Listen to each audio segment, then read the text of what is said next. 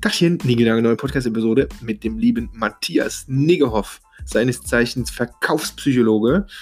Und was ist denn das eigentlich, Verkaufspsychologe? Genau, es geht darum, mit den richtigen Worten, mit den richtigen Texten, mit den richtigen Bildern, ja, mehr Umsatz zu machen. Online, offline, scheißegal. Also bessere Ad-Texte zu schreiben, bessere Landing-Pages zu texten, bessere E-Mails zu texten. Also eigentlich das, was die Klaviatur des Online-Marketings äh, so hergibt. Und jeder weiß, das Texten, ne, das ist die das allerletzte, weil alle sagen, wir können es nicht. Das ist super schwer.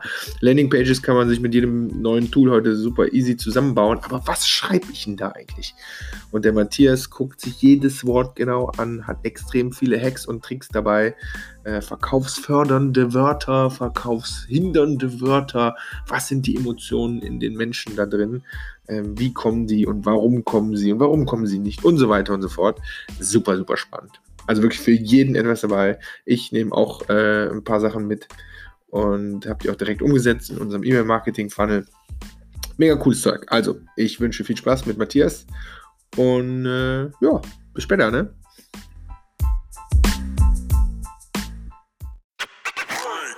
Okay, neue Podcast-Episode. Heute mit dem lieben Matthias. Äh, was soll ich lange sagen? Matthias, wer bist du? Was machst du? Und warum haben wir uns eigentlich nicht noch nie persönlich getroffen? Sondern nur so über Frage. Internet, Podcast und so. Ich bin fleißiger Podcast-Hörer. Erzähl mal, wer bist du? Was machst du? Ja, gerne. Matthias Nickhoff, mein Name, bin 34 Jahre alt aus Köln. Ähm, wird man gleich auch hören.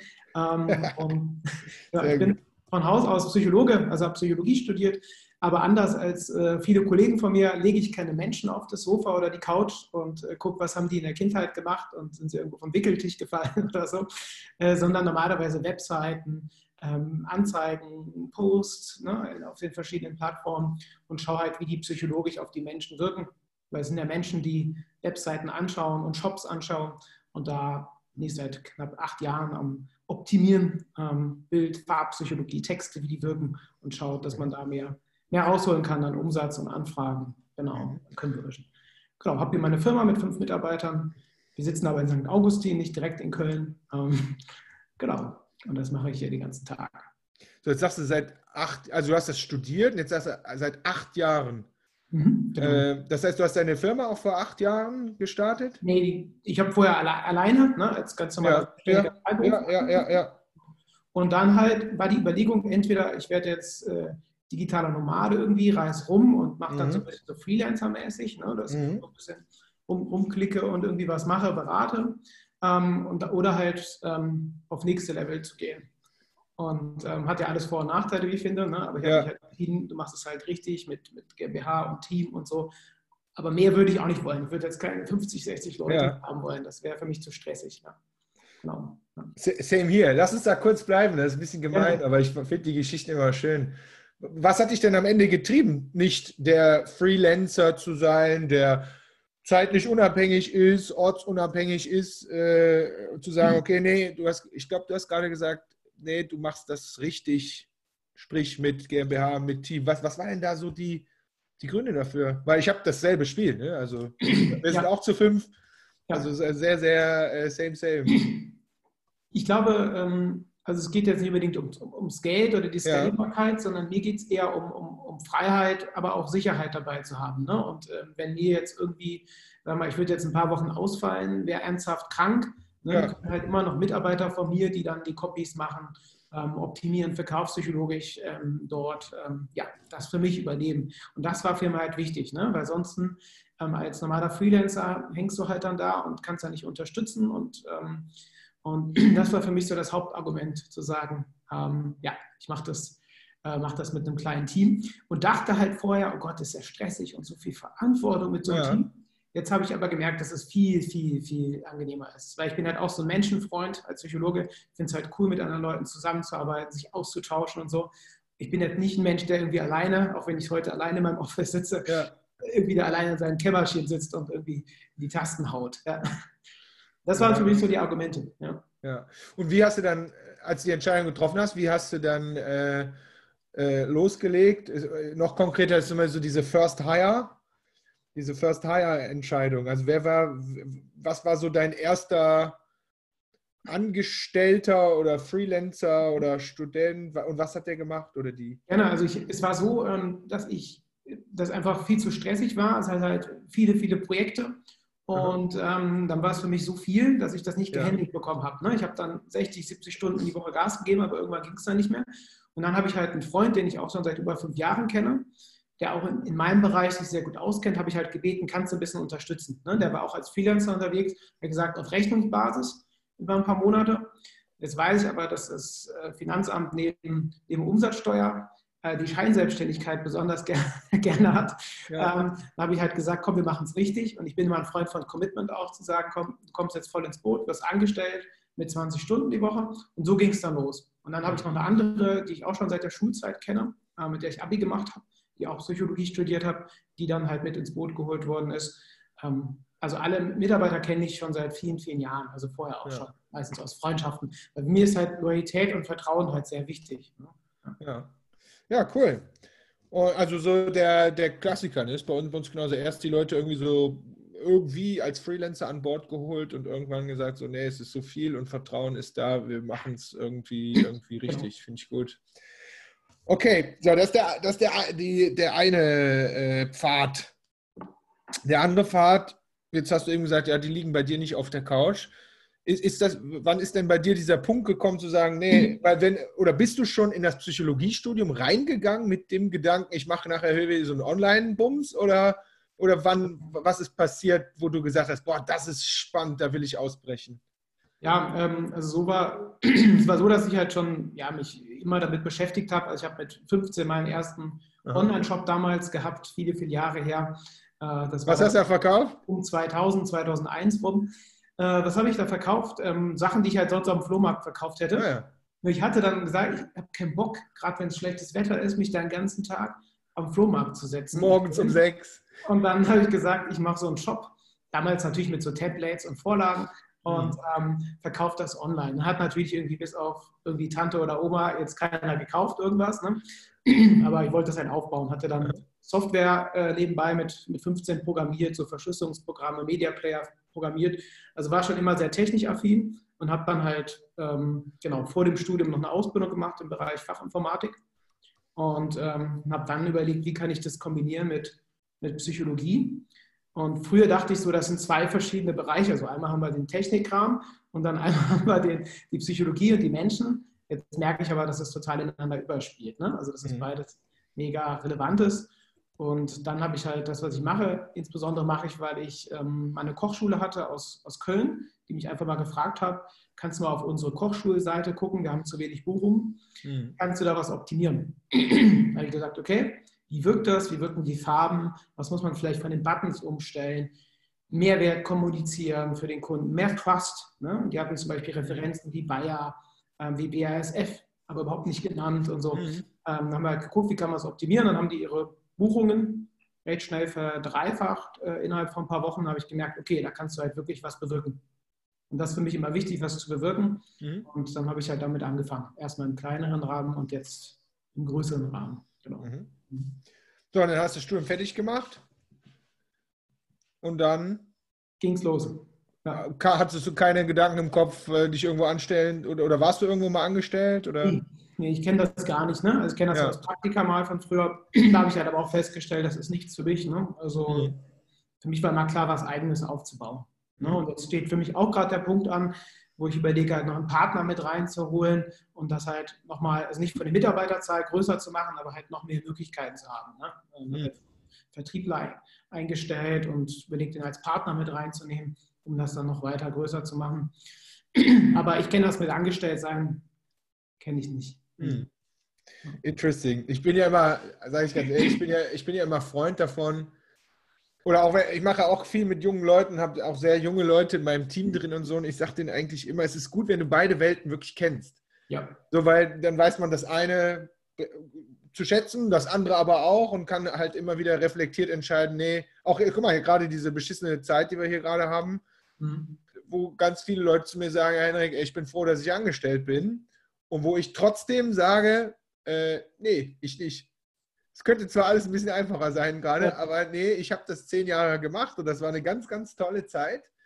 und ich habe unfassbar viel gelernt, aber ich bin trotzdem selbst in dieser beschissenen Zeit gerade nicht froh, äh, dass ich nicht angestellt bin. das heißt, bei dir ist auch so, dass du sagst, es gibt keinen Weg zurück mehr, wenn man einmal die. Also, niemals nie, finde ich schon wichtig. Ähm, aber also ich, ich sage auch mal so, ich habe gerade letztes Jahr ein echt ziemlich geiles Angebot von einer tollen, tollen, coolen Firma mit einer geilen Vision und bla bla bla bekommen. Äh, und ehrlich gesagt, das war kein Thema. Nee.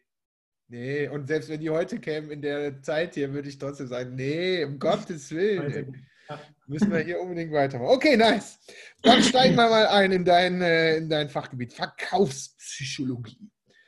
Ähm, ich frage mal ganz, du hast eben gesagt, Bilder, Farben, Texte, dass du ja Buttons rumschieben und so. Genau. Äh, also wir sind ja komplett im, im, im, im Growth Hacking quasi drin. Ne? Also und ähm, also ich liebe das Thema auch.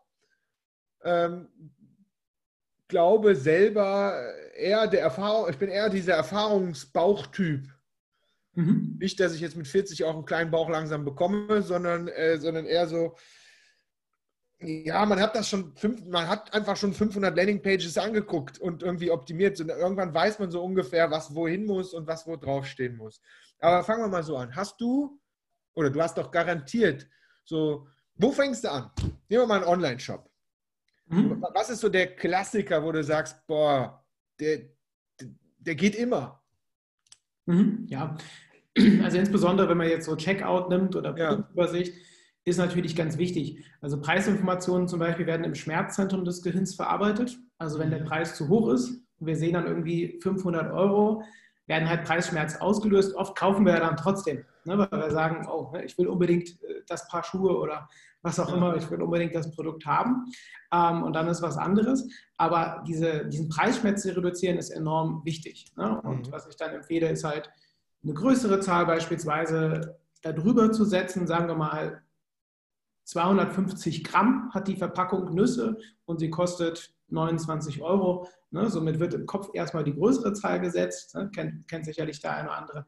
Und ähm, der Preisschmerz wird dadurch reduziert. Ne? Man kann es auch über Strichpreise machen, aber ich bin mal ein Fan davon, äh, mit so subtileren Ankern zu setzen. Ne? Also meistens gucke ich erstmal so Produktseite, Checkout, ist da preispsychologisch alles ausgereizt, um, das, ähm, um den um das Vertrauen zu erhöhen und die Abbruchquoten zu reduzieren. Zum Beispiel auch Anbieter, Zahlungssymbole, ne? sind die mhm. Zahlungsanbieter mit drin, weil auch das schafft natürlich Vertrauen. Ähm, einer der Hauptabbruchgründe in Shops ist immer, dass zu wenig Zahlungsmöglichkeiten sind. Ne? Das ist so der Klassiker. Ähm, und der, der, zumindest meine Studie betrachtet, der Haupt, absolute Hauptgrund ist immer, dass es ähm, noch irgendwie Kosten hinzukommen, mit denen ich nicht rechne. Also damit mhm. immer transparent sagen, hier so und so viel kostet das. Das ist ja sowieso grundsätzlich auch im, im, Vertrieb oder ob das jetzt B2C oder B2B ist, immer super wichtig zu sagen, hier, das ist Summe X und jetzt nicht, da kommt noch das dazu oder das. Dann rechnen die Leute eher ab. Also das ist so Nummer eins, ne, dass ich wirklich gucke, ähm, die Zahlungssymbole, ganz klar, gibt es genug Zahlungsanbieter, sind die als Trust da, Preisschmerz reduziert, ähm, ist alles mit drin. Äh, Texte natürlich, Vorteilskommunikation, also viele sprechen ja immer nur dann von sich oder das Produkt ist so und so groß. Also der Klassiker, wo auch viele sagen zu mir, ja Matthias, ist klar, ne, Vorteile kommunizieren und Features, dann gucke ich auf die Seiten und ja, es ist nahezu gar nicht umgesetzt. Ne? Mhm. Immer natürlich bei sich immer schwieriger als bei Kunden. Genau. Ja. Mhm. Weil das Preisding, Preisding ähm, finde ich mega spannend. Jetzt hast du gesagt, äh, die Payment-Anbieter. Also das kenne ich jetzt noch gut auch aus, aus meiner Trusted Shops-Zeit, wo wir halt mit diesen ganzen Online-Shops, die teilweise deine Kunden sind, äh, ja auch immer genau, wieder. Das ist einfach so der Klassiker mit Preisangaben ja. und zum Beispiel auch so Sachen sehe ich auch ganz oft. Da steht dann 129,00 Euro. Ja. 129,00. Ja, viel länger, ja. Fünf Ziffern, ne? also es wirkt viel, viel größer, als wenn ich einfach sage 129. Viele ja. gehen zum Beispiel auch bei Startseiten hin und zum Beispiel Saturn.de macht das und entfernen zum Beispiel das Eurozeichen, um den Preisschmerz zu reduzieren. Ne? Mhm. Checkout muss natürlich dann da sein, aus mhm. rechtlichen Gründen. Ne? Ja. Das sind so Kleinigkeiten, die sich einfach ändern lassen, die aber meistens eine massive Wirkung haben, ne? so eine positive. Ähm, so als, als kleine Hacks. Ähm, und ich bin halt immer ein Fan davon, deswegen gibt es für mich auch keine Standardsachen. Ich mag nicht, wenn man sagt, das und das geht immer oder so. Und viele kopieren halt Marketingmethoden ja. immer aus Amerika und ja. glauben dann, das funktioniert hier. Aber es funktioniert dann halt nicht, also nicht immer. Ich bin großer Fan, immer zu gucken, wie tickt die Zielgruppe. Das ist mein absolutes Grundprinzip. Wie tickt die Zielgruppe? Was für Werte hat die? Ist der mhm. zum Beispiel Qualität wichtig? Ist der Freiheit wichtig? Status, was auch immer? Und dann richte ich alles danach aus. Ähm, zum Beispiel auch sowas wie Verknappung, ne, kennt auch jeder. Noch drei Plätze mhm. frei, noch zwei Plätze frei. Es gibt Zielgruppen, da funktioniert das sehr gut. Und dann gibt es halt Zielgruppen, da würde ich das eher nicht empfehlen, weil es zu aggressiv ist. Mhm. Also die Kultur ist ja hier eine andere als in Amerika. Mhm. In großen Teilen. Ja, ja das finde ich, äh, find ich ein super Tipp, den ich mir selber immer versuche auch zu Herzen zu nehmen, aber auch unseren Kunden immer weitergebe. So, kopiert nicht immer blind und gerade diesen amerikanischen Marketing, ich will gar nicht Scheiß sagen, weil das können die generell sehr, sehr gut. Ja. Ich erinnere mich an einen von uns hier, haben wir mal für einen Online-Kurs, wollten wir das machen, hier so, ja, 365 Euro im Jahr ist ein Euro pro Tag. Das ist so, das hört sich so sinn, das hört sich so simpel an, aber das, ich, ich will auch nicht pauschal sagen, aber das ist in Deutschland, ich glaube, wir ticken da so, nicht pauschal, aber ich glaube, wir ticken da so ein bisschen anders. Ja, definitiv. Andere Werte. Ne? Also ja. eher sowas wie Qualität, Zuverlässigkeit, dieses Vernünftige, oft auch ein bisschen zu kritisch. Ne? Ja. Deswegen muss ich mal lachen, wenn Leute halt sagen, so ja, ich habe doch hier die Landingpage oder die Formulierungen, da habe hab ich irgendwo gelesen, Best Copy und Seven-Figure Copy und das nehme ich ja. jetzt und so. Und dann wundern sie halt, dass es hier nicht klappt, weil es einfach zu aggressiv ist. Ne? Und äh, das schreckt dann viele ab, die, was, die da was kritischer ist. Ne? Genau. Mhm. Es sei denn, wir sind jetzt in einem Markt, wo es einfach darum geht, ausschließlich Kohle machen, Kohle machen, da kann das halt auch funktionieren. Ne? Aber jetzt sagen wir in einem seriösen B2B-Kontext oder so, ähm, wird das dann auf jeden Fall schwerer. Und das ist eigentlich so mein Leitprinzip. Deswegen halt auch Psychologie, zu gucken, wie tickt der Kunde, wie sind seine Werte, wie ist auch sein Hormonzustand. Ne, selbst damit arbeite ich, ne, sowas wie erhöht Cortisol, Dopamin. Mhm. Ähm, wie kann ich die dann ansprechen über Texte, Bilder, Strukturen. Ne? Ja. Okay, da muss ich jetzt, äh, da muss ich drauf. Aber wie findest du hier Cortisol? Wie, wie findest du denn, so wir starten jetzt ein neues Projekt, ich habe einen Online-Shop, ich verkaufe, äh, nee, wir nehmen uns selber, ich verkaufe Growth Hacking Bootcamps. Mhm. So, und wie, wie finde ich denn jetzt, oder wie findest du denn mit mir oder für mich raus, wie, wer meine Zielgruppe ist oder wer meine optimale Zielgruppe ist mhm. und, und, und was die so, was die so umtreibt? Wie, mhm. wie macht ihr das? Genau. Also wir machen das erstmal, es gibt natürlich zwei Wege. Ne? Ich kann natürlich die jetzigen Kunden, Kunden fragen und mhm. fragen, was ist denen wichtig? Ne? Warum machen sie ihren Job? Ähm, warum machen sie das, was sie machen? Dann gibt es Leute, die sagen, ja, ich habe hier coole Menschen und coole Mitarbeiter und coole Kollegen, das ist super nett. Die haben dann halt eher so mehr Personenbezug. Ne? Also Oxytocin als Bindungs- und Kuschelhormon ist da wahrscheinlich mhm. höher. Ne? Mhm. Was wie, ne? Und dann manche sagen, ja, ich mache meinen Job, weil ich kann da richtig viel Kohle verdienen und habe hier übrigens auch ein schickes Auto vor der Tür und so. Ne? Also eher Testosteron was höher. Ähm, das ist eine Möglichkeit. Ne? Also wir machen bei vielen Kunden machen wir erstmal so umfangreiche Umfragen. Die Fragen klingen dann immer total harmlos, sind aber im Prinzip Persönlichkeitsprofiling-Fragen. Ne? So was, was macht dir denn Spaß an deinem Job und ähm, was hörst du für Musik und so, um dann so ein bisschen rauszufinden, wie sind so die tiefen Werte. Ne? Ist die Person eher in Richtung so Dopaminrausch und Spaß unterwegs ne? oder geht es eher so um Sicherheit? Ne? Mhm. Zum Beispiel, wenn ich jetzt sagen würde, wofür möchtest du abnehmen? Ne? Ähm, kann man natürlich sagen, ich will abnehmen, damit ich wieder mit meinen Kindern spielen kann, mit der Familie und so. Oder ich möchte abnehmen, damit ich leistungsfähiger bin, fitter bin. Ne, das sind einfach unterschiedliche Werte, die dahinter stecken. Einmal mehr mhm. Familie, das andere eher leistungsfähiger, fitter zu werden. Mhm. Ähm, eher so ein Testosteronwert, was dahinter steckt, genau. Mhm. Aber ansonsten bei Dienstleistern, ähm, Trainern, Coaches bin ich immer ein Freund davon, das mache ich auch, relativ rabiat. Auf welche Menschen habe ich halt Bock? Ne? Also wenn man bei mir anfragt, ähm, habe ich jemanden dazwischen geschaltet, der stellt erstmal ganz viele Fragen und schaut, ob das überhaupt passt. Und die meisten Leute lehnen wir halt auch ab. Ne? Das ist für mich das Hauptkriterium. Ne? Und das würde ich Leuten empfehlen, auch am Anfang, die gerade starten, unbedingt zu gucken, auf welche Unternehmen, auf welche Menschen hat man überhaupt Bock. Ja. Mhm. Und was lehnst du ab? Oder wen lehnt ihr da ab? Also was müssen die sagen, damit wir abgelehnt werden? Ähm, ein gewisses Grundintelligenzniveau muss da sein. Mhm. klingt jetzt komisch, ne? Nee, Aber überhaupt nicht. Wenn du halt irgendwie was erklärst und so und äh, es wird tausendfach nicht gecheckt, ne?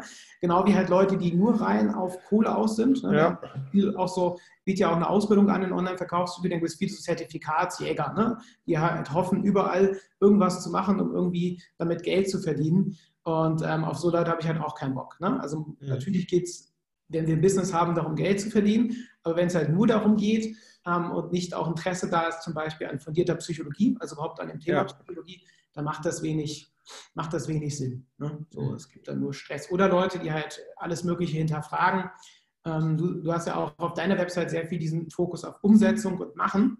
Mhm. Es gibt ja Leute, die räumen stundenlang den Stall auf, anstatt mal loszureiten. Ne? Das ist ja. so ein Bild, was ich mal nutze. Ne? Die, ja. Das noch, das noch und ja, ne? Konsumenten versus Umsetzer. Und auf so Leute habe ich halt auch keine Lust. Ne? ne? Mhm. Das ist halt bei dir genauso, wenn du dann irgendwie Empfehlungen gibst oder so und dann ein Jahr später, jo, haben wir immer noch nicht umgesetzt, gucken wir ja. mal. Also, das hat halt wenig Sinn. Mhm findet man leider auch oft erst dann im Prozess nachher raus. Ja, ja stimmt, das kann man. Da, da, das kann man, glaube ich, im Vorfeld nicht genau sagen, aber bin ich komplett bei dir. Pass auf, jetzt äh, lass uns da kurz, weil das finde find ich spannend. Auf deiner Webseite, ich habe es jetzt heute nicht angeguckt, aber jetzt, äh, als wir hier unseren Termin vereinbart haben, da steht schon ziemlich klar oben drauf, jetzt korrigiere mich, äh, mehr, mehr Kunden, mehr Umsatz oder also mehr Kunden, ja. oder mehr Kunden. Also ganz klar ganz klar der, ja, der Mehrwert oder das Ergebnis eigentlich oben reingeballert. Mhm. Was ich grundsätzlich gut finde. Jetzt kommt, ich, ich bin im, ich bin in meinem Kopf natürlich wie jeder andere auch, wie der Unternehmer auch oft selber ein bisschen kompliziert.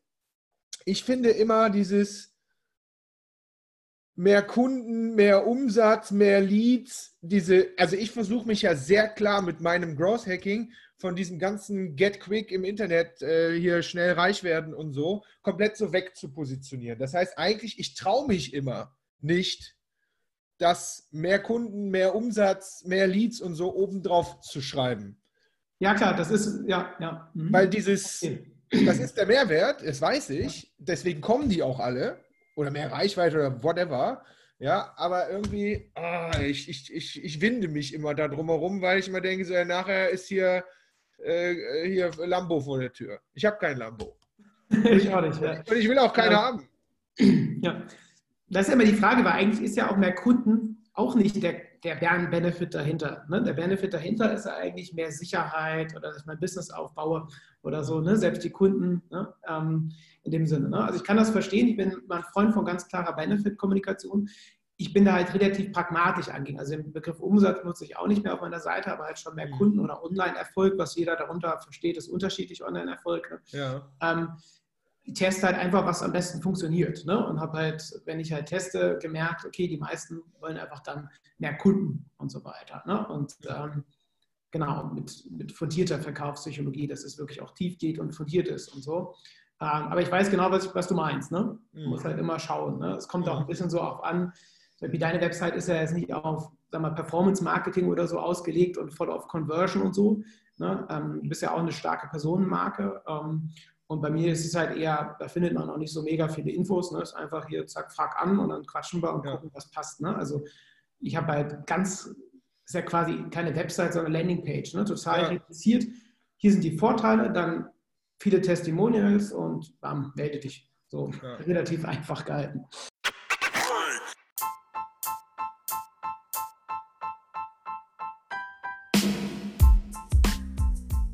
Tachchen, ich bin's. Ich hoffe, es gefällt dir bis dahin.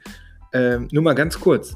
Wir haben ja unsere digitalen Bootcamps. Wir haben ganz neu ein acht Wochen Growth Lead Ausbildungsprogramm. Also wirklich, wo du Deep Dive bekommst, individuelle Coachings. In acht Wochen bist du dieser Growth Lead, bist du dieser Wachstumstreiber in deinem Team, in deinem Unternehmen.